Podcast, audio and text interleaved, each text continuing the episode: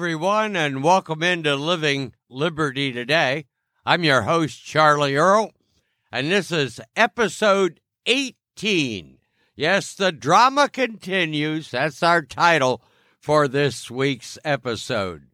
I do want to remind you you can pick up uh, Living Liberty Today on our Facebook page, or you can go to Charlie Earl on LinkedIn, see Earl Writing at Parler, or Living Liberty Today on MeWe. And again, we'll keep adding platforms on a week to week basis as we go on. If you have any comments or commentary, opinions, or whatever, you can send them to Living Liberty Today at protonmail.com. That's Living Liberty Today at proton, P R O T O N M A I L dot com. And uh, I'll respond to you. I'm pretty quick at doing that. Well, for a guy in my condition, anyway.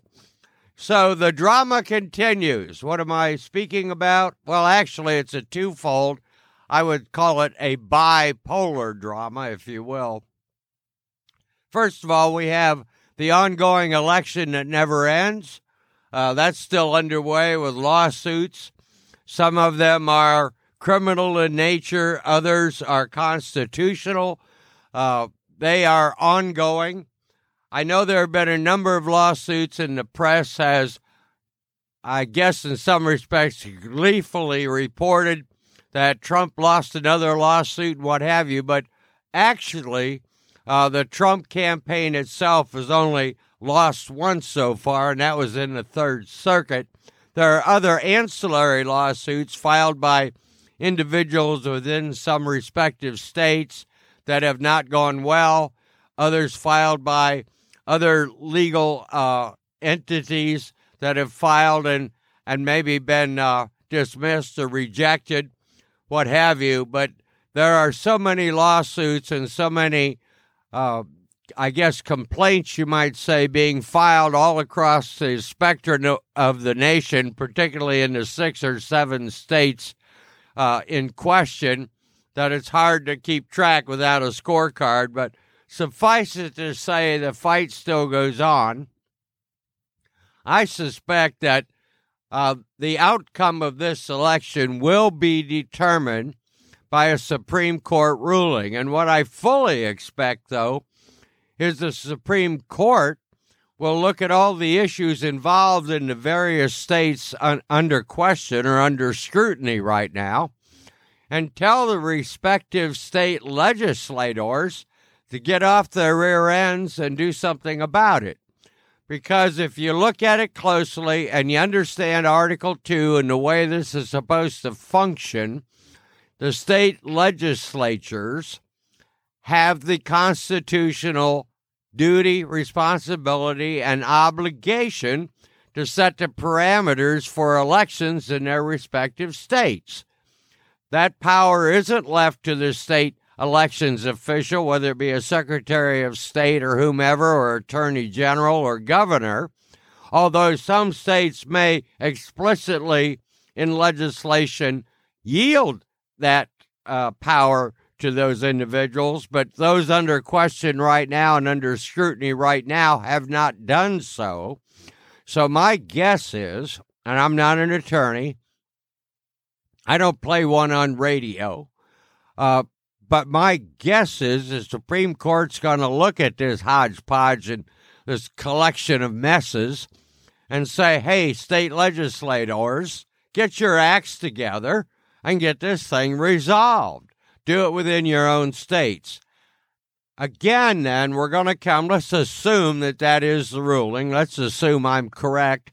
I've been married 51 years. I'm I'm used to assuming that I'm correct until I'm proven wrong which is often the case, but nevertheless, just for the sake of argument, let's assume that I'm correct that the Supreme Court does issue that kind of a ruling, saying that there are clear constitutional violations, each one a little different in each state. And so, state legislators, legislatures, you have to get your acts together and get this resolved and handle it in an appropriate manner.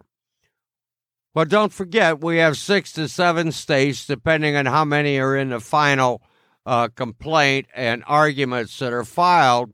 Six or seven states involved here, and each state will probably handle the resolution of this difficulty in different manners. It may be conceivable. I'm not predicting this, but I'm just telling you it's one of the possibilities is that one state or two states or maybe three states might say, okay, this is so screwed up and so far beyond ability to repair, we're going to have a new vote. That's conceivable. That's possible. But Election Day, National Election Day, was designated as November 3rd, the first Tuesday after the first Monday in November in every fourth year. So, how are they going to have a new vote and still, at some level, some means, comply with the constitutional requirement for that voting day? Others are going to say, perhaps, again, not a prediction, just a speculation, are going to say, okay, we're only going to count the votes that were in, that were in by closing of the polls on election day. In other words, if the polls closed in that respective state at 7 p.m. or 8 p.m., only the votes that got in by that time were allowed to be uh, called. There's one or two states that, that the legislature did extend the voting time for two, three, five, or I think in one case up to 12 days but the requirement was the ballots had to be postmarked by the end of election day, 7 or 8 p.m. on November 3rd. So they may say, okay, we're only going to count those ballots that were legalized by then. Anyway, what I'm saying and what I'm trying to get at is that the resolutions to this, if the Supreme Court does what I suspect it may, the resolution to this is not going to be one size fits all. We're still going to have a federal remedy in the sense that each state, in its own laws and its own way of dealing with things, will come up with a different type of remedy. So I guess what I'm saying is the drama continues. That's the title of today's show. The drama continues. So, the bipolar nature of what we're facing now and the big issues that hang over the United States, in addition to all the others that get squawked about all the time, is the COVID 19. I would call it a fiasco. In the sense that the WHO, the CDC, the National Institute of Health, uh, numerous epidemiologists, doctors, dentists, uh, drunks, saboteurs, people of all nature across the board have come up with prescriptions, remedies, uh, complaints, what have you. Now, I think I've told you before in previous podcasts that our family uh, is in the restaurant business. And I got to tell you, here in Ohio, it's been particularly devastating for us and many like us, small businesses. We'd only been in business for less than a year when this thing hit, and our governor, little Mikey DeWine, decided to put the clamps on things and, and knock it down. Let me say that I think public health is vital and critical. I have I'm not trying to demean the concept and the need for having a good sound approach to dealing with public health issues. But also, let me go on and say that there has been no documentation, there's been no evidence, there's been no justification for assuming that the COVID outbreak or the COVID spikes or the increasing numbers of COVID cases have resulted from restaurants or bars, even for that matter, our our restaurant does have a liquor license, but we don't consider ourselves a bar.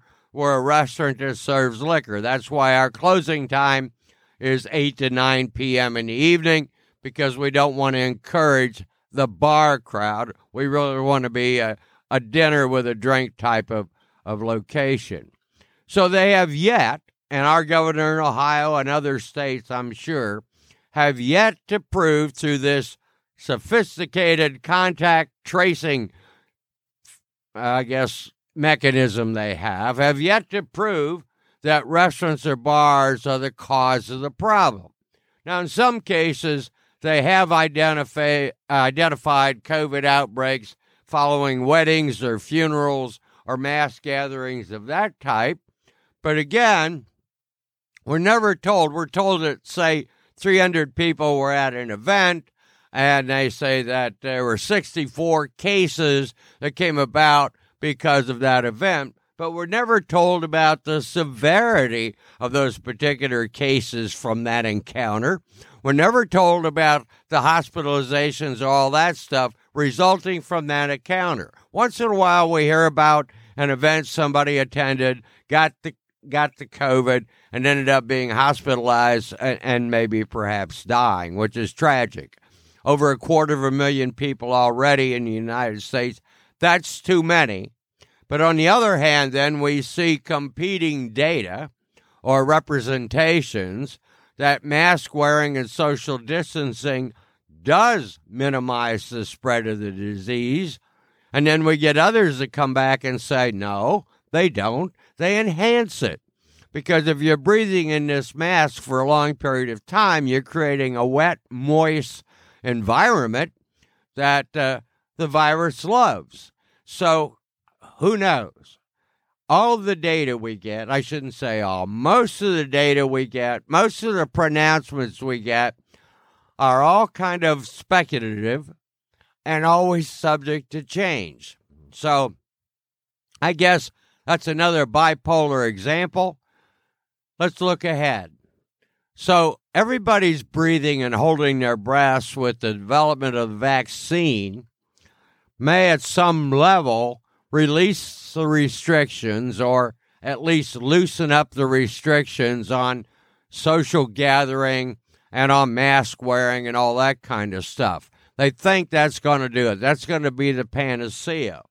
And from what I've been able to discern and read, we're probably not going to have a mass distribution of the vaccine until probably next summer. They're going to start early this month uh, with people at highest risk. Uh, we're talking about healthcare workers, nursing home type uh, workers, and maybe nursing home residents. Uh, they're going to be given priority. But again, that's, up to each state how they allocate the resources coming in. And we must remember that in the beginning, particularly December, January, maybe even into February or March, they're still going to have limited amounts of the vaccine available. So it will be a slow trickle as they put it out there for people to take. Um, so let's assume, now I'm going to go theoretical here, then I'll come back to reality. Let's assume that we have 100% vaccination. We're suddenly going to be uh, freed from the mask requirement and the social distancing? Are stores and restaurants going to be able to open full bore? I doubt it. I doubt it. And again, we have surveys that we've seen or polls that show 40% of the people don't trust the vaccine and are leaning towards not getting it if it's available. So, how serious are the powers that be going to be when they require the vaccine in order to function in a normal way uh, within society and around your neighborhood. Those are things we'll get into as we go forward because this issue is not done. It's going to be around us for a long time to come. By the way, this is our 18th week, our 18th episode. If you're keeping track at home, that's 2.4 dog years. Yes. Well, that's Living Liberty today for this week. We'll be back again next week, but until then, I encourage you to live free and be free. Have a good day. I'm Charlie Earl.